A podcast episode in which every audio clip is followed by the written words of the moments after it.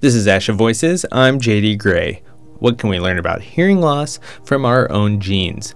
In our second episode about gene therapy, we visit a geneticist in Israel who's on the forefront of research into the genes associated with hereditary hearing loss. Karen Avraham is a faculty member and vice dean of the Faculty of Medicine at Tel Aviv University, where she searches for the genes associated with hearing loss. Today on the podcast, she'll tell us what it's like to find one of those genes and how those discoveries may connect to the future of treatment. Karen's research places her at the very beginning of the process that could result in the development of gene therapies. Her research has earned her a nickname of sorts the Gene Hunter. It's a great name, isn't it? We have been searching for genes that are associated with hereditary hearing loss for about 25 years now. Wow. And how many would you say you found? We found about 22 primarily in our population, but we've also found genes that are found worldwide as well. We've been really lucky because we have a population that's really eager to participate. They very much want to know what the genetic basis is for their hearing loss and ways that they can use that information to help improve their hearing loss, either now or in the future. Let's talk about that a little bit. Help me put into context a little bit. You find the genes, and then what happens next? Why is it so important to find these genes? Well, immediately, the kind of information that you can provide to someone who has hereditary hearing loss is a prediction about what will happen to that hearing loss. Many times we find a correlation between the gene, the type of variant that's in the gene, and the type of hearing loss. So, for example, we can find situations where we can make a prediction that there won't be a change over time, or we can predict that it's going to start as a moderate hearing loss, but over time can become severe or even profound. Now, of course, our predictions are not 100%. They're based on seeing what's happened in other individuals who had the same type of variant and the same type of hearing loss. But pretty much across the board, these predictions are quite accurate. When you look for the genes, do you know just what you're looking for? Are you more are you on a scavenger hunt or are you more of a person on the beach with a metal detector? Do you know exactly what you're looking for? do you know it when you see it? Do you know what I'm asking? yeah, I, I, do. I actually we actually call it more of like a needle in a haystack. Having said that, it's gotten much easier. What we do today is we take the DNA that we've extracted from blood and we perform a technique that's called high throughput sequencing. And that allows us to screen for all of the genes that code for protein in our genome. So something that used to take maybe six months and we really have to go through each one of the genes individually in a really painstaking way. Today, we can just prepare the DNA, do some experiments, feed it into a machine, and within less than 24 hours, get the results. Now, those results have to be studied on what we call a bioinformatic level. So there has to be a computational biologist who really understands how to dissect really a huge amount of data. You have to imagine that we're looking at millions of base pairs. And what we want to find among all of those base pairs, all of our approximately 23,000 genes that humans have, we want to find that one genetic change that is different in that individual that causes their hearing loss. So it usually takes a computational biologist anywhere from a day to maybe two weeks to try to figure out what that change may be. Having said that, we don't always find it. I would say that we find the change in about 60% of the DNAs that we look at. Because you're not just looking for the gene, you're looking for a mutation. Yeah, we like to call it a variant, but yeah, we're looking for a genetic change. And it could be a very large deletion, it can be just one base pair deletion. There are so many different kinds of changes, but we have to prove afterwards in the laboratory, unless it's a change that's been found previously and the work has already been done. If it's a new change, then we actually have to spend anywhere from months to years proving that that really is the change causing the hearing loss. The reason it's so important to do that is if, first of all, if you're going to be making a prediction about an individual's hearing loss based on that genetic change, you have to be very sure that that's the cause. The other reason, if we want to use that information in the future for gene therapy, then we have to make sure that we're correcting the correct variant. Yeah. What does it feel like when you find the gene you're looking for, when you find the variant? Wow, it is one of the most exciting uh, feelings that there is because it really is, as I said, a needle in the haystack. Even though we can do it now much quicker than we used to be able to, we still have to comb through many different genes. And we also are acutely aware that those people who come to the genetics clinics, they really want an answer. And so knowing that what we're doing in the laboratory at the level of basic research but because of the connections that we have, medical geneticists, with speech therapists, audiologists, and ENTs, that information that we're finding, we then send it on to the clinic. They need to repeat it to validate what we're doing, since we're not a clinical lab.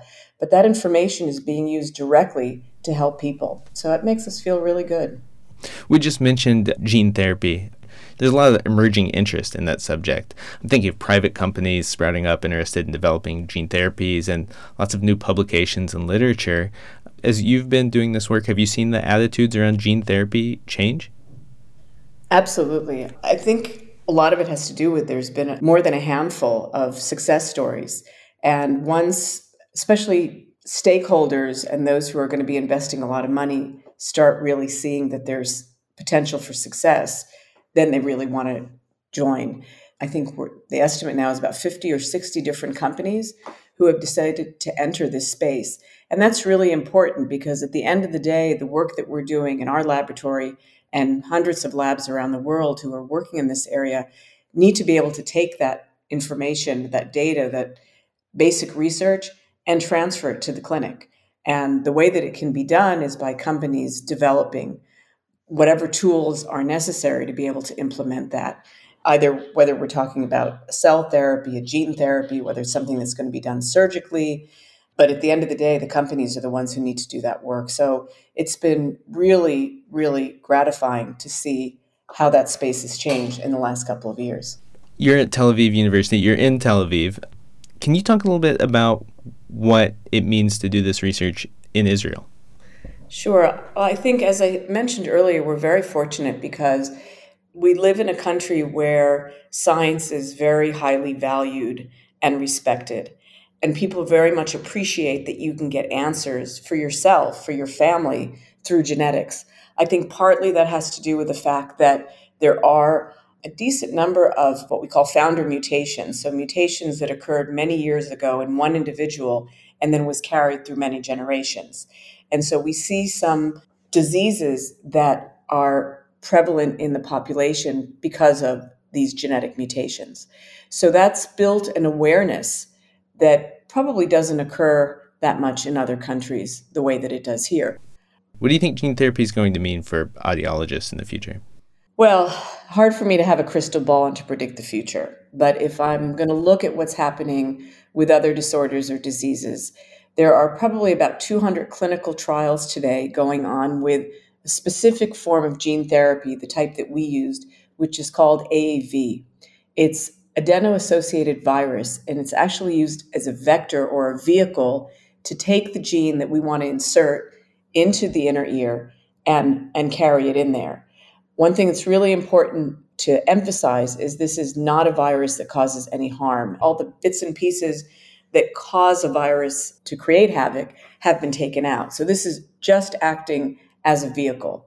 And that's really the beauty of this, of what's been developed. So, what we did, just to mention what we did specifically in a model for human deafness, is we took the gene with the correct sequence and we introduced it into the inner ear of mice that have a specific mutation that causes the same kind of deafness that we see in these human families. It's not a very common form of deafness, but there are families in Israel, in Turkey, and in the UK.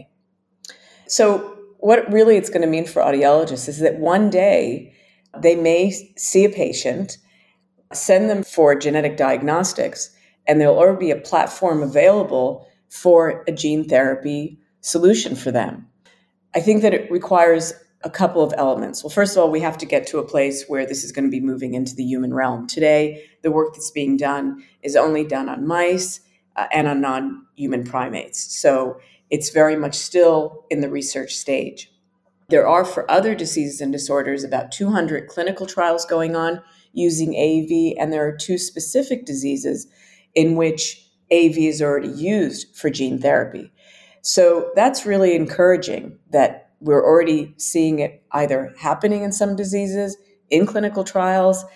And other than obviously, we have to overcome some technical and, and perhaps other hurdles in order to be able to move it into humans.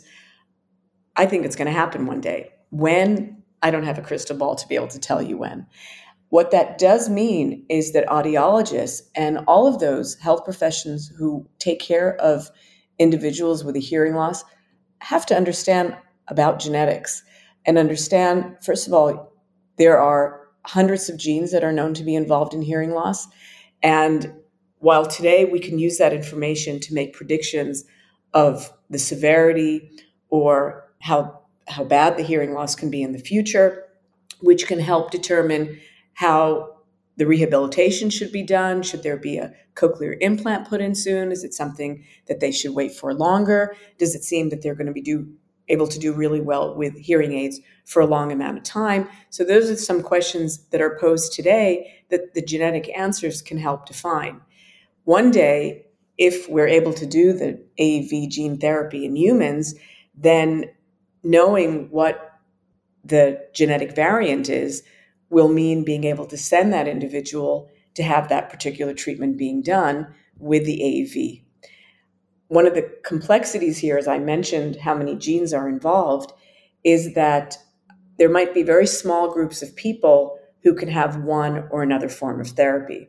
And if I talked about the challenges we have, that will be one of them. Will companies be able to develop a gene therapy for a gene that is only involved with five or 10 families in the world? Or will they only be able to develop a gene therapy where there's 10 or 100,000 individuals with that particular genetic variant?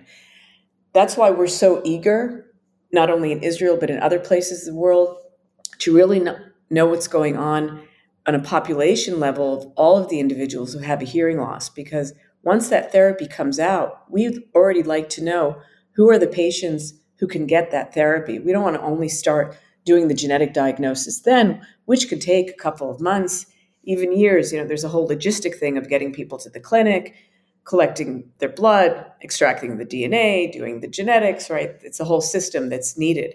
And if a person already knows when that therapy is going to be ready, what mutation they have, it can mean solving the problem much quicker. At the end of our conversation, I asked Karen about her personal connection to the research, and she told me about her 30 years of work on the subject. When I got to Frederick, Maryland, I did my postdoctoral fellowship there. I was really keen to study different mouse models for human disease. It's a tremendous tool because of the similarities between mice and humans, as different as we look. Uh, we are very similar in our genetic component.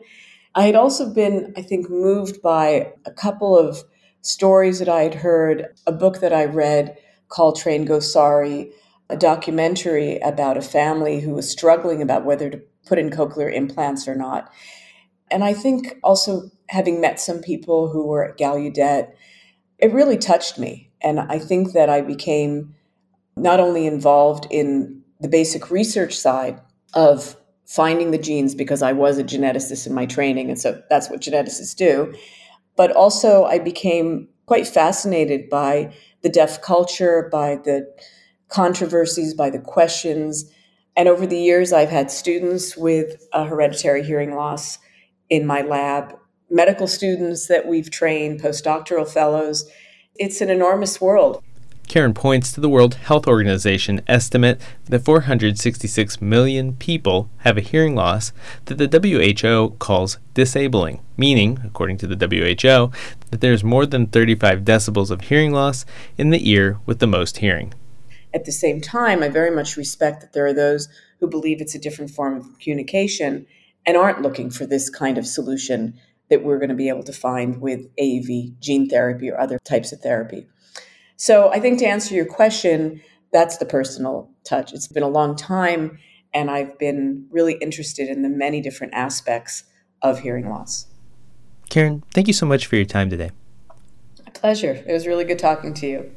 Karen Avraham is a faculty member at Tel Aviv University, where she searches for genes associated with hereditary forms of hearing loss. We'll have more on gene therapy later this month. You'll hear from an audiologist who explains why the headlines you read may have a troubling effect on public expectations surrounding gene therapy. But first, join us next week for a conversation on long COVID. Find that in your podcast feed or on the ASHA Leader website at leader.pubs.asha.org. ASHA Voices is produced by the American Speech Language Hearing Association and comes from the team behind the ASHA Leader magazine. I'm JD Gray, and this is ASHA Voices.